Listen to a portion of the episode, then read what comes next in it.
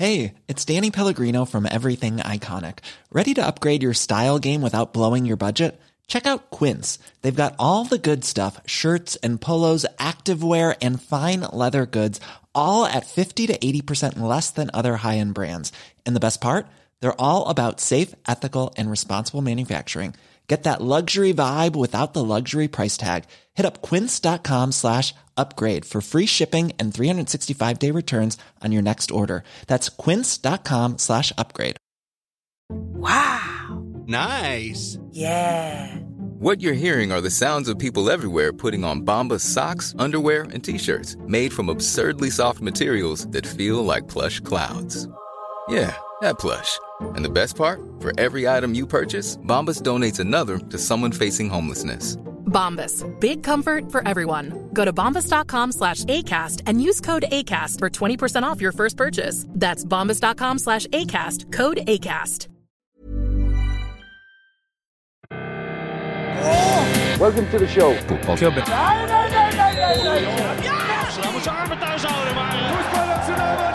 no football club is ever successful without hat on. Klubben. Hei. Hei. Hei. Hjertelig velkommen til eh, Rom 122 her på hotellet vårt i Ålesund. Det er sant. Det, vi burde jo fått En av oss burde ha gått for 159. Jeg vet ikke om det er noe som heter det. Men dette er i hvert fall fotballklubben nummer 159. Det er det. Nei, jeg tror ikke det er 159. Jeg tror ikke det er 59 rom på denne etasjen. Nei, det er Vi er ikke sponsa, så vi skal ikke si hvilket hotell det er. Jeg husker ikke hva det heter. Nei, det gjør jeg faktisk ikke heller. Det er fint, det her, altså. Ja. Vi har akkurat hatt en livepodkast her i Ålesund.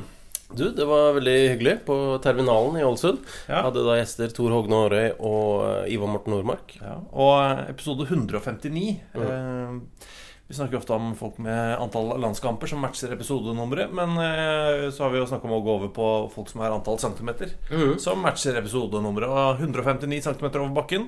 Ja, vi har eh, Henrik Bjørlo har sendt en mail. Han har skrevet Hei, for å gjøre jobben med å finne en fan spiller på 159 cm litt enklere, kom jeg på den geniale ideen eh, å se etter en kvinnelig spiller, og tenkte det burde være grei skuring. Syns imidlertid at det var noe overraskende å finne en førstekeeper på toppnivå på 159 cm, som er nettopp det Sarah Willesey er for Adelaide United i eh, W-League. I Australia. Eh, og så sender han en link. Til en uh, reaksjonsredning. Ja, Som ble kåra til rundens redning i slutten av januar. Ja, så tusen takk skal du ha. Ja. Andre kan også gjøre dette. her Sende oss e-poster og Ja. slikt gjennom uka. Fått mye eh, gode høydetips. Det setter vi veldig pris på. Ja, Vi kommer til å få bruk for det i ukene som kommer, da. Eh, Men i dag 159. Eh, Jeg syns det var eh, veldig hyggelig. Eh, Vi visste at Ivar Morten Nordmark var eh, pratsom, flink til å snakke. Men Tor Hogne Aarøy, altså. Ja, Positivt overraska. Veldig. Eh, Men ikke positivt overraska på hvor hyggelig han var, for det hadde vi regna med. Det hadde vi regna med. Um, Eller begge er jo kjempehyggelige. Ja, ja, ja. Men uh, altså Ingen av de er 159 cm. Begge er jo høyere. Ivar Morten Nordmark 188 cm. Ja, eh, og Tor Hogne var eh, Eller er 203. Ja. Selv om flere steder sier 204. Han selv sier 203. ja, da stoler vi på han sjøl. Ja. Eh, Som vanlig så starter opptaket litt seint. Ja. Sånn er det. da Man må møte opp på våre Ja. livepodkaster. For å få med alt. Ja. Men Bare kjapt si, Det har vært en sjuk uke i fotball. Det har dere fått dekka i så mange andre podkaster og medier. ja. En, en liten ting. Før vi går videre på livepodkasten. Ja. Vi skal jo spille av den nå veldig snart. ja. Eh, Liverpool, Barcelona, alt det der, det er dekka. Det er så lenge siden. Ja. Altså Dagen etter så kommer altså denne Tottenham-seieren mot Ajax. Uh, jeg, var, jeg var ikke alene hjemme, men i andre etasje så sov kona og toåringen. Ja. Så kan man ikke lage høye lyder. For da våkner de jo. Mm. Jeg, jeg gjorde et eller annet. Jeg, ble, jeg fikk eh, et sånn akutt eh, Et sånn tre sekunders høyt blodtrykk. Mm. Sånn at jeg fikk tinnitus i venstre øre. Det begynte å pipe i venstre øre. Og peip kanskje i en halvtime etterpå. Det er som å um, holde nys inne, på en måte. Jeg, jeg har aldri gjort det, så jeg vet ikke. Men det var bare Altså, det var helt altså, det, Jeg var redd hørselen hadde gått, da. Ja. Fordi det var så sjokk for systemet da Lucas Mora skåra sitt tredje der. Jo, eh, det man har gått glipp av eh, på det man skal høre nå, er Hei og velkommen Ja. til eh, Tor Hogne og Ivar Morten. Ja, og så var det um, Fortalte de om uh, Altså, Ivar Morten Nordmark trente da Tor Hogne Røy i en femårsperiode. De hadde en litt, ja, de hadde en litt tung start på forholdet. Eh, Veldig tung start. ja, Tor Hogne Røy kommer rett fra Rosenborg. Eh, Han Var utrent. Utrent. Ivar Morten Nordmark uh, tok, brukte han da ikke i, i laget, selv om han uh, nettopp hadde spilt for sju minutter uh, i Champions League mot Real Madrid, f.eks. Ifølge Ivar Morten Nordmark så hadde da Tor Hogn Aarøy bare kom inn, gjorde én takling. Han, han takla Karim Bø, Ja. eh, og var ikke borti ballen etter det. Nei. Eh, Men uansett, eh, det er treningskamp før sesongen, eh, og han starter ikke med Tor Hogne Aarøy. Og det takler Tor Hogne veldig dårlig. Ja. Eh, han varmer opp og varmer opp og varmer opp. Eh, Ivar Morten Nordmark sier at han eh, var klar til å sette ham inn, og ja, dette var god stemning. Og Ja. eh, viser seg at han skulle få de siste fem minuttene. Så um, tar da Ivar Morten Nordmark og skal gi eh, Eller kaller han, da. Kaller han i Tor Hogne til seg. Ja, nå skal du komme innpå, liksom, Nå har du Mm. varma opp. Han var helt rød i trynet, visstnok. Um, Og tilbyr en high five. Ja. Som altså faller i så dårlig, jord jord Ja. hos Tor Hogne Aare. ja, for det, det, det eh, Ivar Morten uh, eneste han husker at Tor Hogne sa, var at han bøyde sin 203 cm over den. Altså allerede. Ja, på 85 minutter. Du skal Ja. sette meg inn allerede nå. Eh, Eh, mens Tor Hogne Øre husker den eh, high fiven som blir tilbudt, og han husker at det var det mest provoserende Ja. han noensinne opplevde i hele sin karriere. Eh, og han spilte ikke et minutt av den kampen. Nei. Ja, Eh, han, det han takka nei, han takka nei til det. Det byttet ble eh, avslått. Uh, men De, eh, ja, si- de er jo veldig gode, de kommer veldig godt overens nå. Ja. Eh, men det tok noen år der Ja, det gjorde det. før, før de kom ordentlig godt overens. Eh, men så Det vi da første vi spør om, er rett og slett eh, Vi spør Tor Hogne eh, For han har jo vært en del steder. Men hva er det som Ja, for han, altså, han har vært i Ålesund. Ja. Han har vært i Japan. ja. Spjelkavik? Eh, han var et halvt år i Frigg da han hadde militærtjeneste i Oslo-området. Ja, Rosenborg var han han i. Ja, selvfølgelig. Ja. Men ja, vi spør han om Eh, vi spør han om eh, hva det er med Ivar Morten Nordmark. eh, om han gjør noe annet som han ikke har sett andre steder Ja, og- eh, blant trenere. Og jeg må få lov til å si at det svaret overraska meg ve veldig. Og det var Svaret var ikke sånn supertydelig til å begynne med, men Nei. det blir forklart. Sometimes maybe good, sometimes maybe shit. Den, den, den så jo ikke sjøl. Det var jo når du fikk fyken, Ivar Morten. Eh, at han hadde vandra gatelangs i bokser og dressjakke. her. Men det, det har jeg ikke sett sjøl, det har jeg bare hørt rykte om. Men- der, der folk lurer på om han mista det litt. Her tror jeg vi eh, kan eh, stoppe opp litt. Eh, For her, altså Du hadde jo da nettopp skrevet en ny kontrakt med Ålesund. Og så Hvor lang tid etter det var det du fikk beskjed om at du ikke var uh, ønsket lenger?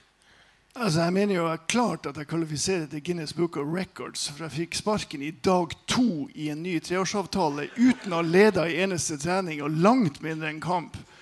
Eh, det i seg sjøl syns jeg jo er velkvalifiserende til, til det. Den var nok skrevet under litt noen måneder før, men, men rett skal være rett. Det var dag to i en ny treårsavtale. Men, men boksershorts og dressjakke? vi... Ja, det har sin forklaring. Den kan, Eh, fordi at eh, etter at jeg fikk sparken, så måtte vi jo feire. Eh, Så min kjære Vibeke og jeg vi kalte inn til fest i dukkestua oppe i eh, Nørve, ja, Borgundveien, som jeg bodde i. Eh, og da fikk jeg det for meg at Angus Young i ACDC syns jeg så ganske kul ut. For han spiller jo gitar i, i shorts da. Eh, og eh, skjorte og jakke. Så eh, vi eh, kalte inn til fest. Det var relativt fullt hus. Eh, brødrene Jangård med Leif Haagensen kom med klippfisk og eh, Muga reserva rødvin. Eh, og vi satt nå der den lørdagen og, og fortalte gode historier. Mimra om en fantastisk periode. For noen fant ut at vi skulle gå ut og vi skulle dra på brudebar. Eh, da var det naturlig å ta seg en dusj, eh, noe som jeg da gjorde. Og så var det helt naturlig synes jeg da, å kle meg som Angus Young. Så jeg tok på meg en sånn high shorts, Eh, hvit skjorte, sort slips, sort blazerjakke, hvite sokker og de peneste skoene jeg fant som var blanke nok. Og så gikk vi på byen.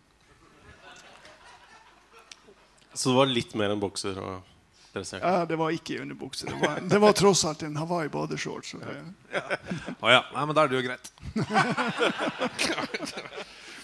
Eh, Men gjorde du sånn duckwalk òg, som han gitaristen i ACDC? Altså, hvor du hopper bortover på et bein? Altså, det kan jeg ikke huske.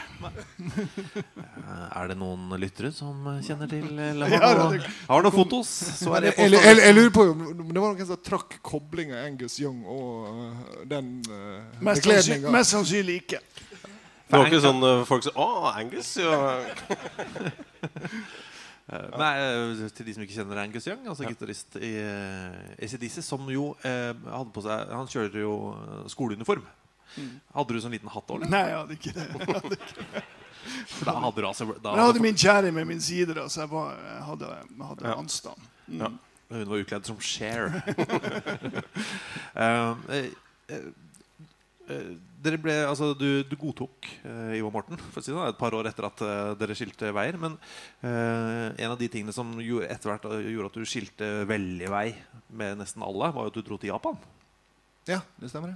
Eh, hvordan i alle dager kom det i, i stand? For Japan da var mer eksotisk enn Japan er nå.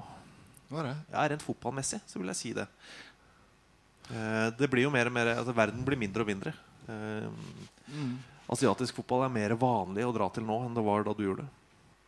Ja, eh, altså, det som skjer, det er at jeg, får en, en, eh, en telefon fra en agent som lurer på om jeg er interessert i å reise til Japan. Eh, Det er så enkelt.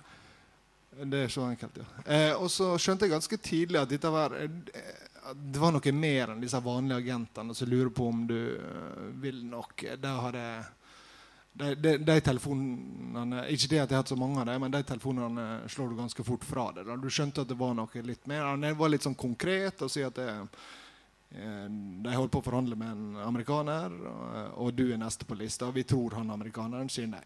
Eh, og så skulle han eh, jeg skal holde det oppdatert. Jeg ringer tilbake om tre dager. Og så holdt han det han lovte oss. Han ringte meg tilbake etter tre dager. Og da hadde han amerikaneren takka nei, og jeg var neste på lista. Og da, ja, da balla det på seg. Er det, lett, er det lett å si ja? Var det, var det en sånn enkel avgjørelse? For det er, jo- det er et stykke, Sist jeg sjekka, så er det et stykke fra Ålesund til, til Japan.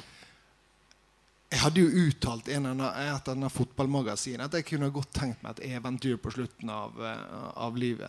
eh, av fotballivet. Vi er veldig glad for at du fortsatt eh,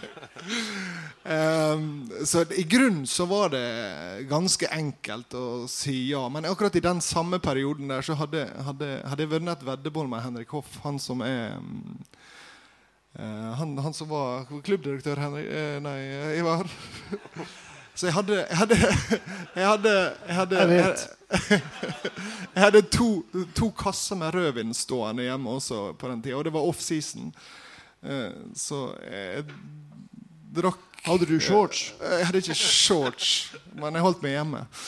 Um, men så jeg, så jeg og uh, hun jeg var sammen med, da, vi satt og diskuterte litt om vi skulle reise til, um, til Japan hver eneste kveld i, i den perioden. Og jeg hadde Det gikk et par flasker vin.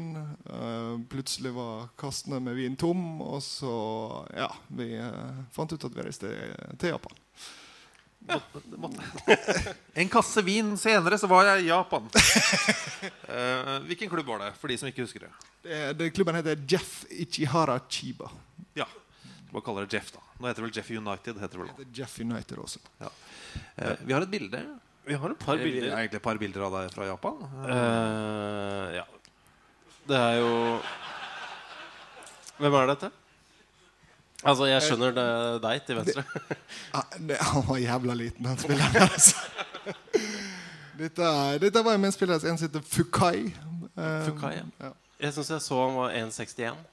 Det er lite, ikke Jo, jeg, ja, jeg syns det er ganske lavt. Men, jeg, men eh, kan, vi bare ta, kan vi bare ta det neste bildet med en gang? For jeg syns det er så gøy. For at dette, dette er vel et eller annet avdukingsfoto av deg. Eh, men altså, du, du du, du, du ser jo ut Nå er det sånn hånelatter i salen. Men du sa det jo litt sjøl før vi gikk på her òg. Altså, du så jo ut som en kjempe. Det ser ut som en kjempe, ja. Ja. ja. Syns du kan knuse hodet hans med hånda, liksom? Jeg tror, jeg tror det er fordi jeg har dratt strømpene så langt opp. Ja, det er Ja, nok det er nok det. Ja, det er. Eh, Men eh, sånn eh, For de spillerne vi har pratet med som har vært i Kina, og sånn eh, sier også det samme. Altså, spisser som møter eh, kinesiske midtstoppere, sier at de er jo svære, eh, svære bjesser, de også. Så spillerne i Japan var ikke så små som Nei, st Stopperne du møter der, er eh, stoppere på Du møter ikke frontskippere, men, men det er på gjennomsnittlig norsk høyde. Altså. Men jeg har lyst til, Thomas Alex, hvis jeg får lov å gripe fatt i en ting Ja, ja. som Thor gjør her. fordi at det er etter min mening noe av det viktigste man kan gjøre i forbindelse med fotball. Det å være opplevelsesstyrt. Sjøl har jeg en litt sånn romantisk tilnærming til selve kampen. For jeg vil at det skal være en opplevelse for spillerne, for trenere, for media, for publikum, for samarbeidspartnere, for alle. Og den skal være positiv, enten man taper eller vinner. Hva man gjør i mellomtida, blir mer sånn faglig orientert og empirisk orientert og analytisk orientert. Men selve kampen og det virket skal være opplevelsesstyrt. Så jeg får helt fnatt av spillere som blir engstelige, eller presset var så stort, eller at jeg klarte ikke, jeg fikk ikke til, for jeg var så nerv nervøs, for det ble så fokus på resultat. Og det at Thor drar til Japan, er jo en del av det. Man drar for å få en opplevelse.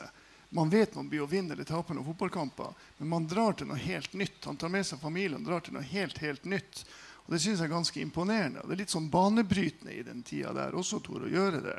Og det er ganske tøft, fordi at man kjenner ikke til språk, man kjenner ikke til kultur, man kjenner ikke til fotballen, men man drar for å få en opplevelse. Rett nok var det her på tampen en karriere, men jeg er helt overbevist om at Tor hadde mange fantastiske opplevelser der som er minner for livet. Og det skal også fotball være. Hva er ditt største fotballeventyr? Jeg er veldig privilegert å ha vært med på tre store vekstperioder. Jeg har spilt eh, på øverste nivå i fotball med mine barndomsvenner i Mjølner i 1989. Eh, De som jeg spilte på puttelaget med, vi gikk hele veien og rykka opp. Jeg har vært med på en stor vekstperiode i Bodø-Glimt. Eh, også som spiller og til dels som trener, som assistenttrener. Og også i Ålesund. Eh, Så jeg har fått mange mange fantastiske opplevelser. Hvis jeg skulle plukke ut noen ting uten forkleinelse for verken OFK eller for andre ting, så er det noe spesielt med å, med å, å, å spille på øverste nivå i Fotball-Norge med noen som du begynte i første klasse med på skolen, og så går man hele veien i lag. Og Det har alltid vært min tilnærming med det kollektivet i den biten her. Og så er det klart at Ålesund og Sunnmøre det, det er sånn helt uutslettelig inntrykk. Altså De opplevelsene er så sterke over så lang tid. Eh, man rykker opp til øverste nivå for første gang i klubbens 100-årige historie. Man går fra noen få hundre tilskuere på Kråmyra til å fylle en ny, moderne stadion. Det er også ekstremt sterkt. Jo... Så husker jeg når Thor skåra med venstrefoten øverst i krysset mot Oslo øst i Oslo en gang i 2002. Det var også en bemerkelsesverdig opplevelse. Husker du det, Tor? Nei, jeg gjør ikke. Men ja Nei, For du har jo, du har jo også Du har også, også spilt i utlandet. Eh, Du hadde et eh, opphold i Frankrike. Hvordan, eh, hva, hva husker du derfra? Og hvilken klubb var det? for de som ikke husker det? Klubben het Stade Francais 92, eh, som betyr da Stade Francais 92. En veldig, veldig stor klubb. Eh, på basket, på volleyball, eh, også til tider på fotball. Der var det en arkitekt i Narvik som var en av de første type agenter i norsk fotball. Nå tilbake i 1985. Um, så jeg dro på prøvespill. Um, de ønska å se meg tilbake, signerte kontrakt. Og så dro vi på treningsleir opp i en eller annen skog. Og, da, og det er ikke tull. Da sprang vi ei uke. I ei uke med treneren som heter Roger Lemaire, som senere ble eh, Han ble vel landslagssjef? Han, det, ja. han var en eh, eh, altså Begreper som diktator og tyrann de blekner i forhånd. For, for han, han, eh, han tynte oss skikkelig. Eh, og så gikk da den fotballavdelinga konkurs. Eh, men veldig spesielt å reise til da, men Frankrike. Den gikk konk, men du var i jævlig god form. Ja, ja, det kan du si. Jeg, ehm, ja, jeg kunne nok ha løpt eh, ganske lenge den gangen. Er du, som, eh, du husker jo helt tydeligvis ikke all spark på ballen du har gjort. Du husker jo ikke det målet mot Oslo øst engang. Nei, det Det er mange, mål. ikke huske det, Tor. Du, ble- du ble oppspilt feilvendt på 16-20 meter. Så vender du inn i banen, og så kliner du til med venstre, og så havner ballen øverst i krysset. Og så vinner vi 4-2. Du punkterte kampen og ble matchvinner. Helt fantastisk. jeg, har, jeg har jo sagt tidligere det at jeg har litt sånn gullfiskminne på sånn tidligere eh, ting som har skjedd i, i karrieren. Jeg husker ikke Og dette er vel kanskje noe jeg burde huske også. med Det høres i- jævlig bra ut. I og med at det var et mål, mål med beina òg. Eh, eh, men, eh, men du husker jo tydeligvis ganske bra, da, I, i, Eh, I dag så er det en 30-årsjubileum for to ting. Ja. Eh, det ene er eh, ikke fotballrelatert, men det er altså i dag 30 år siden skateboardforbudet ble oppheva i Norge. Jeg bare innimellom tenker jeg at det er så sjukt. At jeg har levd i en tid hvor det var forbudt. Eh, altså Du kunne få bøter og få skateboardet ditt beslaglagt av politiet. Det er veldig gøy. Det er i dag. Og så er det nøyaktig 30 år siden du og Mjølner spilte 1-1 mot Kongsvinger, og du skåra kampens eneste mål. Er, er det sånn at du kan gå tilbake til den kampen og huske, huske, husker du den matchen? Husker du målet? Ja da, jeg husker, ja, da, jeg husker det kjempegodt. Det er veldig rart. Her var jo en eh, Nei, det er ikke noe rart. Eh, Det her Men jeg, var jeg, husker ingen, jeg må spørre Thomas. Jeg. Eh, Hver gang noen spør når var du russ, så må jeg bare Thomas, når var jeg russ? 93. Ja, okay. Jeg, jeg husker når skateboardforbudet ble oppheva. Ja, det gjør du, ja.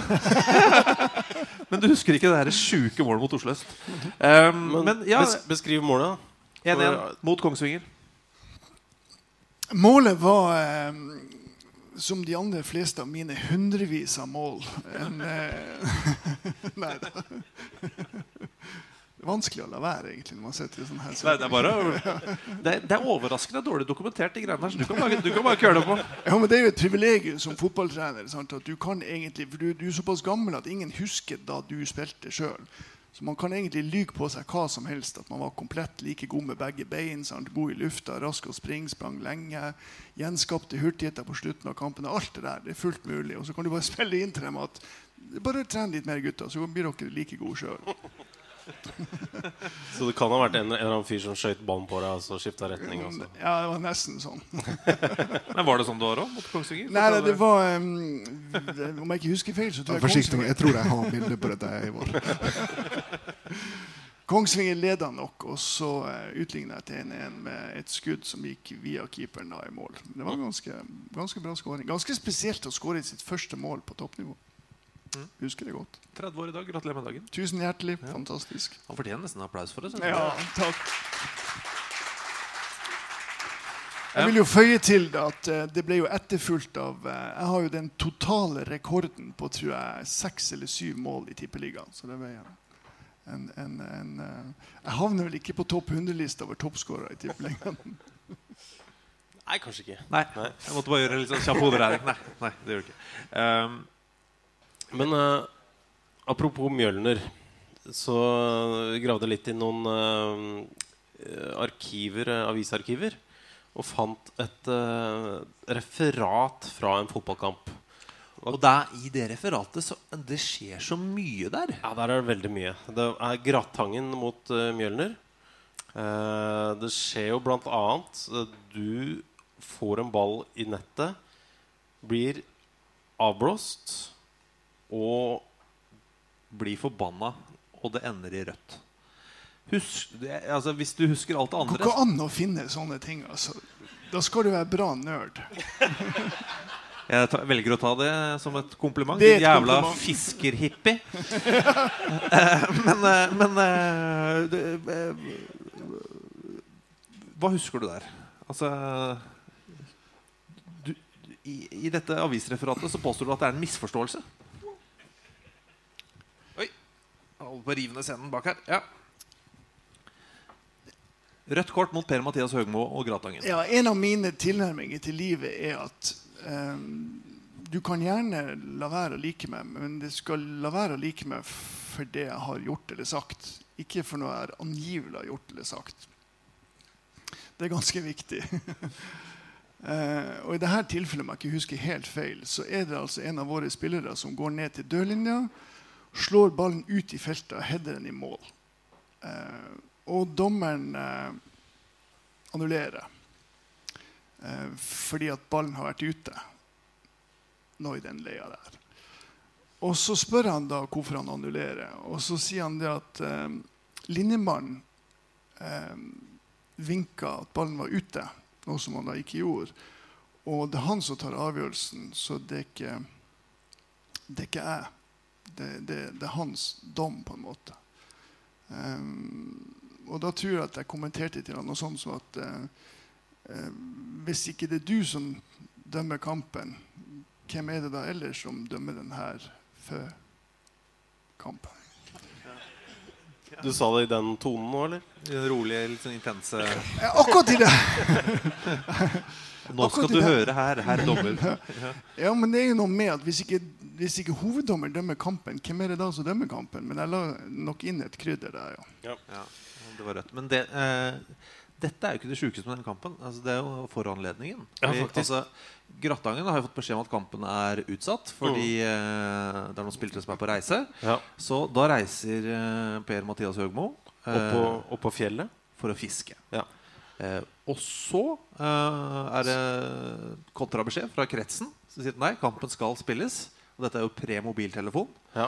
Eh, hvordan i helvete får vi tak i Per-Mathias Høgmo? Ja, De hadde to planer. Det ene var å gå ut på NRK Troms og gjøre en etterlysning. Hvor er, hvor er du, Per? Eh, Kom deg hjem. Eh, Det skal spilles kamp. Men han hadde ikke med seg radio, så Nei. det fungerte dårlig. Og det andre var da å sende ut et helikopter. Og så endte det opp Og bare for å lete eh, Ja. ved hvert eneste fiskevann eh, opp, oppi der. Og det endte med at det var en lokal kjentmann som hadde gått i flere timer, eh, som da til slutt fant den. Ja, Han fikk sendt han ned for å møte, for å se dette vakre røde kortet til, til Ivar. Visste dere om dere dette dramaet som uh, utspilte seg? Men jeg ville ikke ha kommet på det sjøl, men dere nevner det, så husker jeg det. Ja. Det er nydelig altså, at noen må sende en stifinner ut. Han brukte to og en halv time på å finne Per-Mathias Høgmo. Ute på vidda der. Spilte han kampen? Var han på laget? Ja, han spilte, Uh, og de vant 3-2. Ja, jeg tror det. Ja, det stemmer nok. Eh, Eh, ikke si det til han. Nei, jeg skal ikke, i hvert fall ikke si det til han. Men hvis vi noensinne eh, hvis, Vi tar bare et prat med ham om selve fisketuren. Ja. Så stopper vi det. Many of us have those stubborn pounds that seem impossible to lose, no matter how good we eat or how hard we work out. My solution is PlushCare. PlushCare is a leading telehealth provider with doctors who are there for you day and night to partner with you in your weight loss journey. They can prescribe FDA-approved weight loss medications like Wagovi and Zepbound for those who qualify. Plus, they accept most insurance plans. To get started, visit plushcare.com slash weight loss. That's plushcare.com slash weight loss. Ever catch yourself eating the same flavorless dinner three days in a row?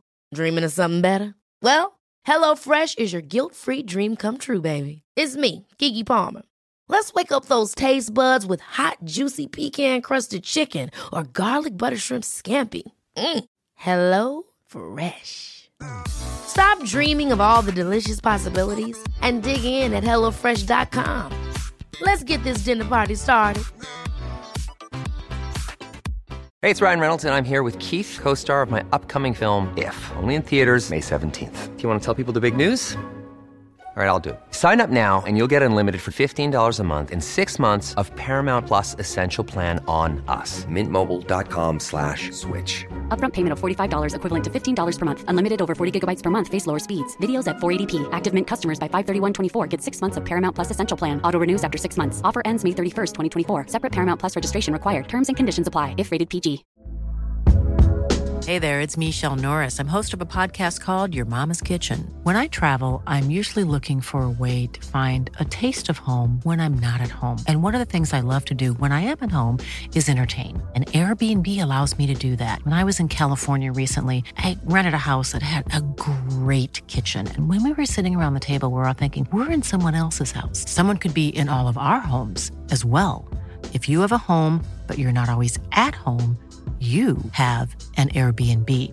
Your home might be worth more than you think. Find out how much at airbnb.com/slash host. Ok. Vi får jo så mye spørsmål. uh, fra, fra dere i salen og fra, fra lyttere. Det er så mye å ta tak i. Ta deg, da, Tor. Ja. Uh, her er sikkert, har det blitt spurt tusen ganger, men, uh, men allikevel altså, eh, Tor Even spør hvordan føles det å score mot Molde i cupfinalen. Jo, det føltes godt, det. det, det, det var jo, det var jo det, Hva er det, andre ekstraomgang? Jeg husker jeg, jeg, jeg varma jo opp. Jeg varma opp. Jeg Ivar Morten sto klar med high five. Heldigvis var det aldri en trener som bedde meg igjen en high five før jeg skulle på banen. Det har aldri blitt noe mål. Uh, men uh, jeg, jeg, det, jeg, jeg kokte jo. Jeg ble jo mer og mer forbanna. Skal jeg aldri komme inn på denne kampen her? Eh, og så får jo da ei kjempeforløsning da med det, den skåringa. Og da ja, jeg tipper Det er mange som har sett TV-bilder, og at det, det svartna vel litt der. Du mener det? Altså, går du faktisk i svart? Nei, jeg går ikke faktisk i svart. Men jeg, jeg tror ikke jeg har helt kontroll på hva jeg, jeg gjør der. Men er det sånn Når du ser på det, så tenker du jøss, gjorde jeg det? Nei, jeg husker at jeg gjorde det. Men uh, det, det, det, er vel ingenting planlagt med den feiringa der. Ja, okay. Men det, blir du fortsatt stoppa på gata her i byen? For å snakke om den? Nei, det har vi aldri blitt heller. Stoppa på, på gata. Er, folk kommenterer det, men Du burde jo stoppes. Folk burde jo be ved dine føtter. Det som er litt artig, det, det, er faktisk unger på 10-12 år som kommenterer det til meg. Uh, men de sitter jo på YouTube og ser det. Ja. Syns du kanskje det er naturlig å trekke paralleller til den treningskampen inne i Sunnmørshallen 2001? Fordi at det er klart den læringa som Thor gjør der Tenk hvis han hadde sagt til Kjetil da allerede Så hadde vi aldri fått den der cupbøtta. Det var så viktig, det. For øvrig så må jeg jo si at jeg satt på tribunen, og så ser du liksom innlegget kommer, og du ser Thor står der med en back som ikke er så god i lufta. Så vet du at her blir det mål. Og, og, det sekundet eller de to det oppleves jo som et år, fordi at det er så deilig følelse hele veien. Og Årøy går opp der og header den ballen i nettet, og så er det 2-2. Det, det, er en ekstatisk opplevelse. Tor. En fantastisk prestasjon. Det husker du? Ja, ja, det husker jeg. Ellers hadde det vært, eh, det hadde vært tynt her. Nei, ikke så galt. Det er tynt. det er det. Men du, men du husker at du var i Japan, så jeg er fornøyd med, det jeg godt. Jeg er fornøyd med det. Eh, Martin Steinholt spør, eh, spør deg hvor viktig er det å være fra Narvik. Hvor viktig? Jeg, jeg, husker om det er en skala her. For å illustrere det, så hadde vi Jens Stoltenberg på Høgskolen i Narvik her for noen år tilbake siden. Og da eh, var Mjølner i tredjevisjon og kjempa om opprykk. Og Da var det en aula med ca. 450 studenter og politikere og kommuneansatte og folk fra næringslivet. Så tenkte jeg ok, jeg må få en avklaring her. Eh, så jeg spurte da uh, Jens Stoltenberg foran 450 mennesker om hvor mye betyr det for regjeringa at Mjølner rykker opp i andrevisjonen. Og det mente han at det var avgjørende betydning. Og det blir jo tilsvarende i, den, i denne settingen. Ja, okay. Det er så viktig, ja. ja det er det. Shit. Uh, han har flere spørsmål. Uh, Uh, hvor mye hårprodukter brukte du egentlig på 90-tallet? Det er vel uh, ref den videoen vi akkurat så. Mer nå. Ja, Gjør du det? Mer ja, nå? Er det for å temme buskaset? Nei, det, man blir liksom Nå er jeg jo 55 år, sant? og jeg kjenner på det der. Og det irriterer meg litt at man skal liksom bli så seriøs og se så ordentlig ut. Og det skal liksom være så prektig og konformt. Eh, og Derfor er det godt å få lov å komme og gi til sånne her settinger og få bryte ut av det mønsteret og få liksom være litt seg sjøl igjen. men langt hår er jo det er jo, det er jo, eh, det er jo Bon Jovi. Sant? Det er jo ja, puddelrock-tida, det her. Men var det mye hårprodukter i Bodø-Glimt? Eh, altså... Størvik var bra på det. Han var det, ja. ja Størvik var bra på det. Det er han vel kanskje enda. Eh, nei, han har blitt kort nå på håret. Uh, så jeg bleiker tuppa fortsatt. Da, så det er litt ålreit. Men her sitter jo noen i salen fra AFK. Vi kan jo spørre dem hvor viktig det er for dem å ha hårprodukter nå. Ja, nå ja. Men det er mer den sprayen som er spektakulær. Det å ha noe voks i og sånn, det er ikke så spennende. Sånn, gjøre den bevegelsen der. Det var vel Torstvedt som uh, Hvordan var det? Var det da han gikk til Tottenham, og de spilte Europacup mot et tysk lag? Eh, og spillerne i Tottenham ville ha uh, Thorstvedt inn uh, for å spørre etter hårføner? Var det det? Ja. I bortegarderoben? Eh, Nei, hjemmegarderoben. Eh, han takka nei, gjorde han ikke det? Han takka nei, men Ja. de forsøkte å sende ham inn til en tysk garderobe for å spørre om de hadde hårfønere til disse sosete engelskmennene. Det var, eh, det var blytunge greier. Gassa skulle, skulle føne håret. Jørn Andersen var vel der, var ikke han det? Hva da? Jo. Føna håret i pausen da han spilte for Vålerenga.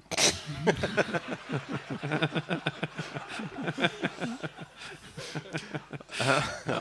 Men det ble 23 mål på 22 kamper, da. så Jo, det, altså, det funka. Ja, det funka.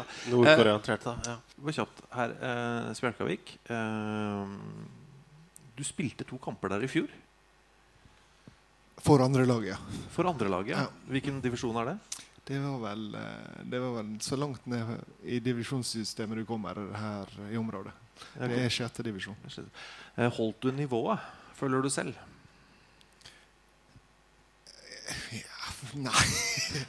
Nei, Det går fort nedover bakka, altså. Ja, det gjør det. I, hodet så holder jeg nivået. Men Eh, Med beina så er det vel, eh, kan det vel diskuteres.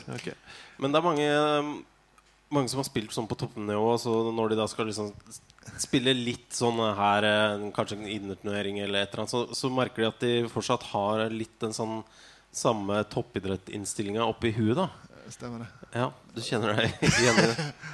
Men er det, sånn, er det full stuk altså inn i taklinger og Nei, altså Jeg har jo aldri vært en spiller som takler mye, men jeg, altså, kjeften går når jeg spiller. da um, Med sånn juleturnering i Spjelkavik? Altså, og du er, er du Er det jabbing fortsatt? Nå sitter det noen her i salen ja, som har vært Nei, da, var det full kok. Det, det, er en, det er en faktisk juleturnering det er snakk om? Ja, ja. Ja, wow. Det er, du, nå fant jeg nålen i høystakken. Fortell!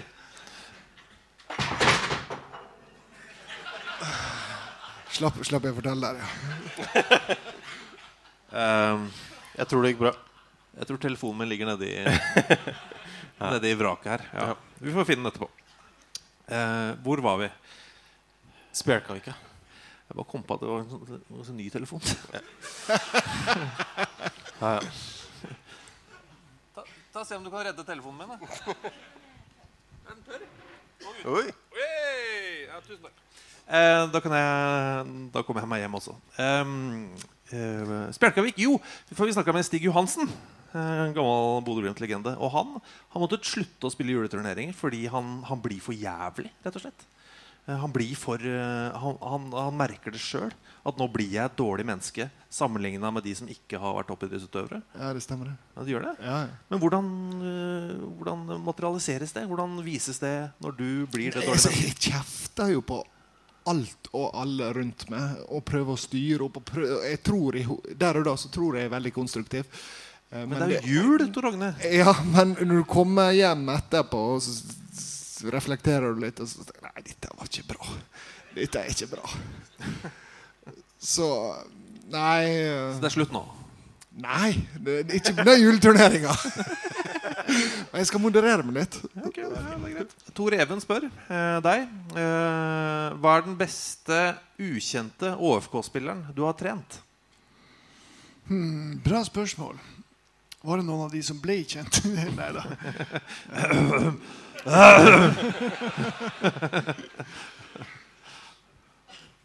I bunnen så er det nødt til å ligge at eh, omtrent samtlige av de spillerne som jeg hadde kontakt med i OFK-tida, trente godt og ga veldig veldig mye for klubben og for Sunnmøre. Jeg syns de var utrolig flinke. Eh, Tor Hogne også. Fantastisk flink. Eh, jo, men det er noe med sant, den utviklinga han har fra allerede sånn, til i dag, hvor han er trener sjøl, og, og ble jo også en klar lederskikkelse på slutten. av det, det er ganske bra. Det er artig å se. Det, det, en, det, setter fotball inn i den konteksten jeg mener den skal være i forbindelse med at man, skal, man utvikler mennesker.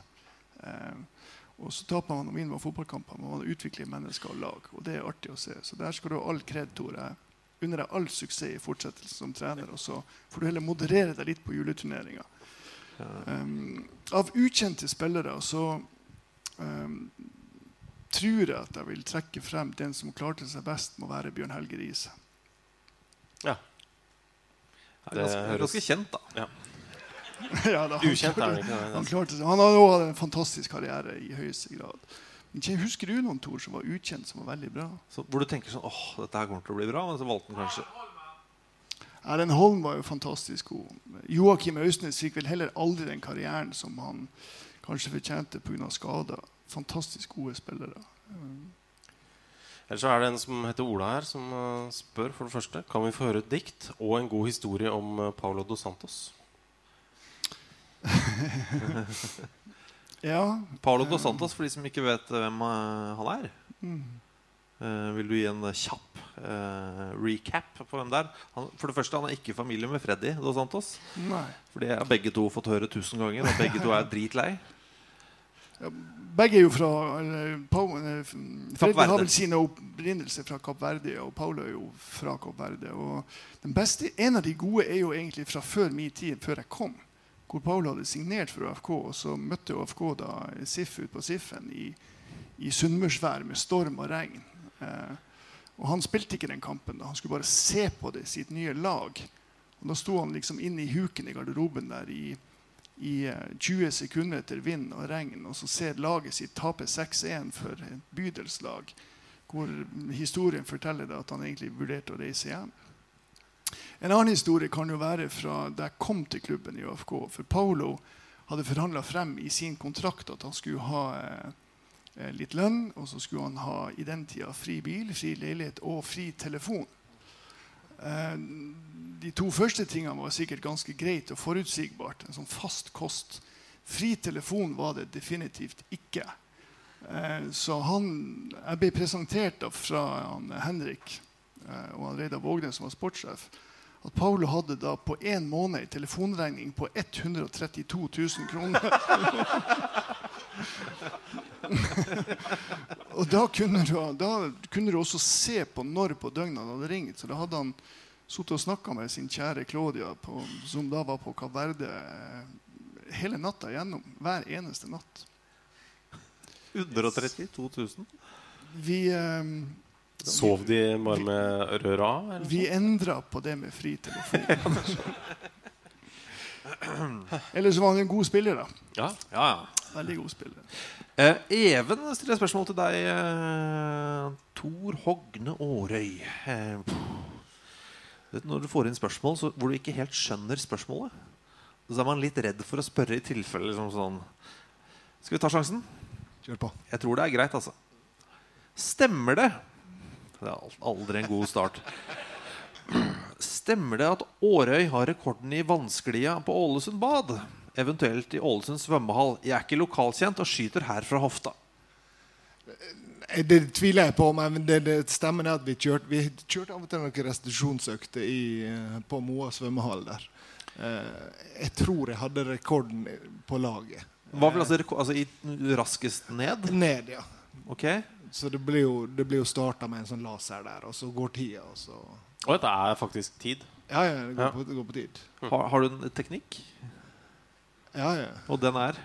Altså, det er opp med rumpa, og det er å seile på hælene og på uh, vingene på ryggen. Ja, ja, ok, Du ligger på ryggen, og så bare skutter du skrittet til værs. Og så surfer du på Ja, ok, jeg skjønner.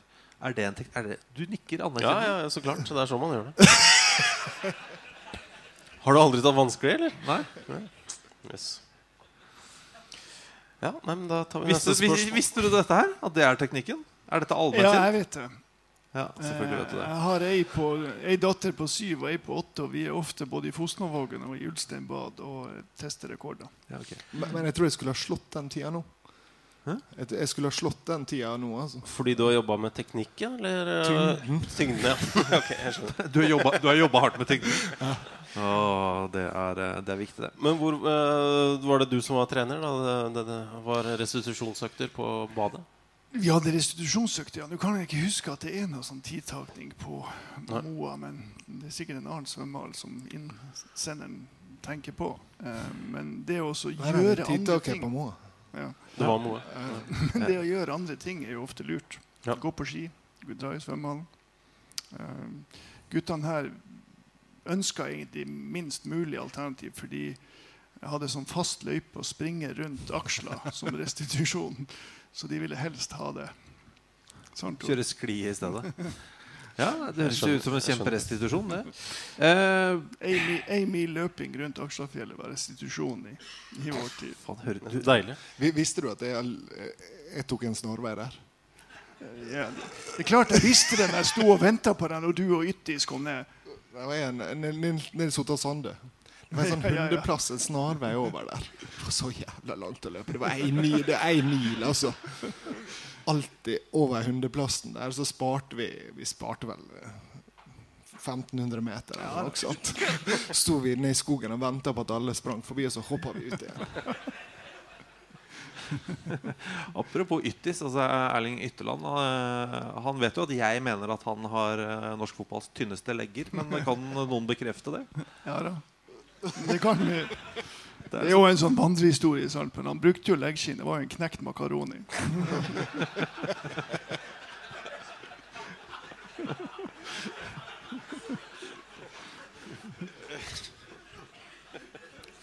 Um, Hei, mine venner, sier Ole Orsong. Kan dere være så snill å snakke om Sander Post? Er det noen Skulle ikke han, han erstatta deg, gjorde han ikke det? Da han, Jo, han kom til Ålesund når jeg, når jeg reiste. Ja. Men det var sånn lang mann ut, lang mann inn? Var det Det var det Kjetil Rekdal tenkte til det, tror jeg. Ja. Men det er vel, så det er ingen av dere som har spilt med han? Egentlig, nei. Okay. Eh, han var vel bare 1,99 eller sånt? Han var ikke det? Han var, Ja. Eh, Eh, han var bare en meter over som, Mini. Som trener så har jeg en kommentar til det. For man er aldri god eller dårlig alene. Og det er ikke sikkert at eh, komponeringa rundt Sander Post da han var her, var tilsvarende som da Thor var her. Nei. Så, Det er eh, ingen som har sagt at det var dårlig. Nei, nei, nei. Men, Nei, eh, jeg, jeg, jeg, jeg har ikke noe mening. Bort, men Joakim har kanskje en mening. Han har fått sendt en eh, e-post her. Kan dere nevne deres topp tre kulthelter i ÅFK, ikke basert eh, på spilleferdigheter? Har selv en liste med én Sander Post, to Gustave Bahoken og tre Frode Fagermo. Altså kulthelter, da. Altså Ikke bare tenk sånn hvem er best og, og sånn. Abba Hoken er jo en klar kandidat. Det er det jo ikke tvil om. Hvorfor det? Karator han tok noen straffespark som han ikke skulle ta. eh, Det, var, motstanderen det er jo den episoden med Lyn eh, han tenker på. Der han der, eh, det, er f, det er vel frispark til Lyn, og han bare stormer fram og, og klinker ballen til motsatt side. Og der dommeren smeller opp det gule kortet, og han står og skjønner ingenting. Ja. Så han må på lista. Ja, altså det, noe av det siste han gjorde før han kom hit, det var jo å knekke kjeven på Henke Larsson i skotsk fotball. Så han, han hadde sine ting, han også. Adrian Brown bør jo nevnes, syns jeg. Tor. Hans Jørgen. Hans Jørgen Andersen, ja. Hvorfor det? Nei, det han, han, han, eh, kom jo, han er jo fra Reipå, eh, litt sør for Bodø. Og han er den eneste spilleren jeg har sett i mitt liv som på shadow-trening, altså når elveren spiller mot, uten motstand, eh, på en tørr grusbane, reiv sålen ut av skruknottskoene, tok på lange knotter og sklidetakla ballen i mål via stanga. Det er spesielt. Enig. Han, han, jeg bodde jo sammen med han en liten periode også her i, her i byen. Vi delte jo leilighet i lag også. Eh, og han var jo et, en fantastisk type, men et eh, enormt sånn vanedyr. Eh, så han, hver lørdag da hadde han grøt. Og mens grøten kokte, så spiste han en hel pakke peanøtter. Det var fast hver lørdag. Forrett til grøten, liksom. Ja. Og så har du en historie om, om, om Nordlandsbanen også. Har ikke det den, den Frode forteller, da? Hæ? Hva er det for noe? Nei, han, han, gikk jo litt fram og tilbake, og så, eh, så vandra han på besøk til folk, og så var han inn med han Frode Fagermo. Han Frode satt på eh, NY Nippity Blue eller NYPD Blue eller noe sånt, og så storma han Hans Jørgen inn, og så han tak i fjernkontrollen, og så setter han over på NRK2 eller noe sånt. Og så sier han hva, hva du gjør på Hans Jørgen? Det er åpning av Nordlandsbanen, for faen! så det skulle han se på, da. Så han, han, var en, han var en karakter, og en fantastisk type. Den skal ikke kødde med åpninga av Nordlandsbanen. Det- Ah, ehm, har du filma noen gang, eller? Det har jeg helt sikkert gjort, uten å huske det. Ja, du, jeg, spør, jeg spør deg, eh, Ivar Morten. Har Tor Hogne filma noen gang? Er det, eller har du gjort det sjøl? Altså, hvis du spør Tom Nordli Ja. i nest siste serierunde i 2005, når Starta kan eh, Var det den seriemester. 5-4-kampen, eller hva, hva, hva var det? Så? men det er noe Ja, fortell. jeg- Altså, det er ikke alle som, jeg, jeg kjenner at jeg Ja, nå ikke husker. Nei, vi, vi eh, får jo straffespark. Vi får faktisk to, men ett av straffesparkene er da når han eh, Hva heter han eh, venstrebacken som holdt det? Marius Johnsen. Marius Johnsen, ja. ja. Sånn, filming, ikke filming. Det, jeg syns jo sjøl det var en kvalifisert straffe. Eh, Men hva Marius syns du- Johnsen du- og Tom Nordli syns Jeg forsvarte han den gangen. Men eh, jeg gikk i bakken, ja. Eh, kanskje litt lett. Eh, på grensa til filming, vil jeg påstå. Ja. Når han som gjør det, sier at det er på grensa. Jo, men sånn filming Det er jo, det er jo, et, det er jo et bakholdsangrep som kommer uventa. Sånn, så det er ikke så lett å stå på. Det- Det var ganske provosert av startspillerne Det var, og ledelsen rundt. Jeg husker Erik Soler var på banen der også. Han var det også, ja. Altså løpende ut Nei, nei, nei, altså etter kampen. Oh, ja, sånn, ja. Jeg tror ikke han var den verste. da Jeg tror de skal tas med i De, de var jo også opptatt av eh, det andre straffesparket, eh, som er soleklart, hvor eh, Lasse Olsen blir felt og skal sette ballen i mål. Men, men litt av poenget mitt her vil jo være at hvis jeg var Tom eh, Vi produserte jo faktisk 11-12-13 målsjanser i den kampen på bortebane som nedrykkskandidat. Eh, så henger de seg opp i noen noen straffespark, og ikke i å kunne forbedre prestasjonen sjøl. Kampen vi, vinner vi fullt fortjent, for all del. Men det er klart at det er surt for Start og Tom Nordli å miste seriegullet fordi at de føler seg urettferdig behandlet. Altså, apropos eh, løpeturer og restitusjon. Oppladninga til den kampen der, så løp vi en mil på morgenen med Eva Morten.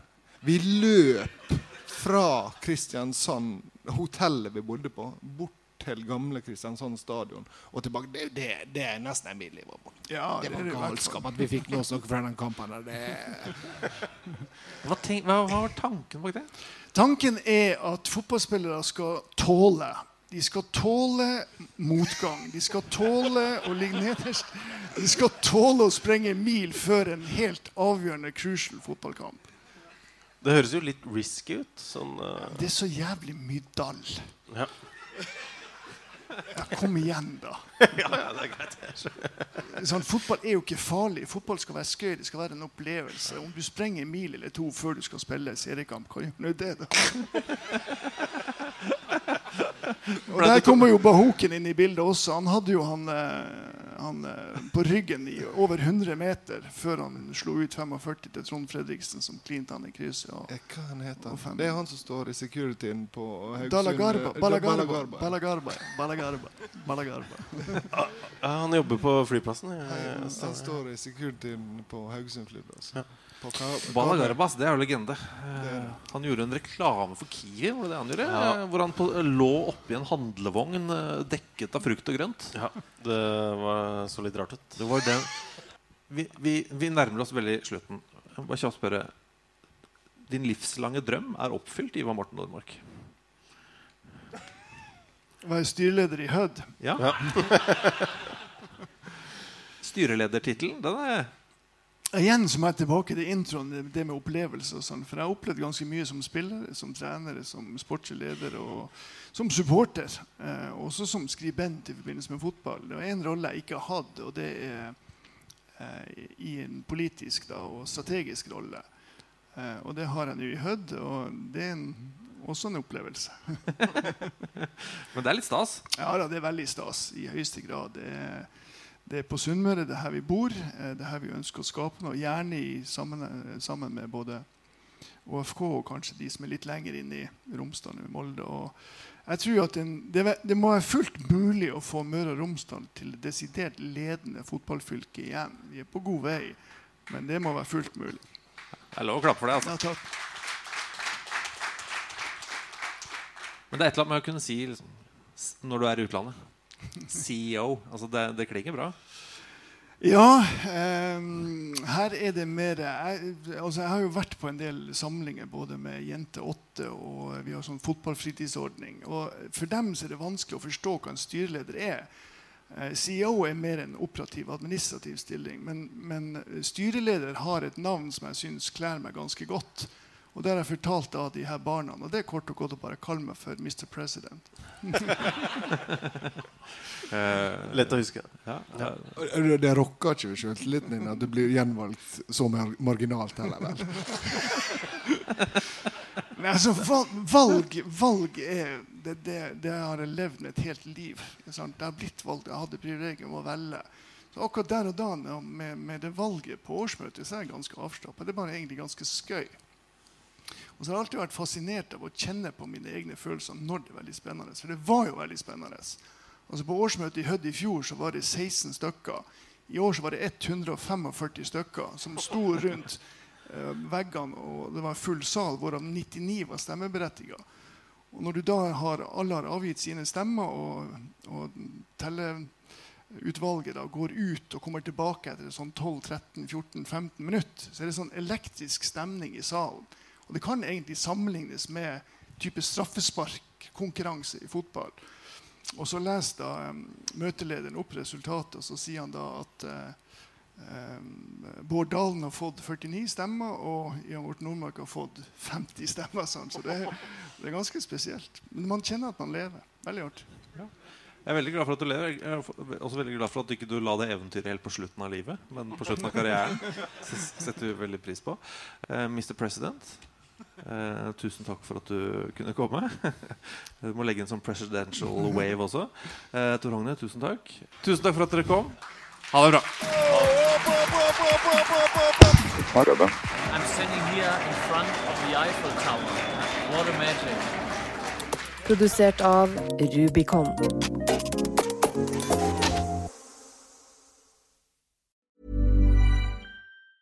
Even when we're on a budget, we still deserve nice things. Quince is a place to scoop up stunning high-end goods for 50 to 80% less than similar brands. They have buttery soft cashmere sweaters starting at $50, luxurious Italian leather bags, and so much more. Plus, Quince only works with factories that use safe, ethical, and responsible manufacturing. Get the high-end goods you'll love without the high price tag with Quince.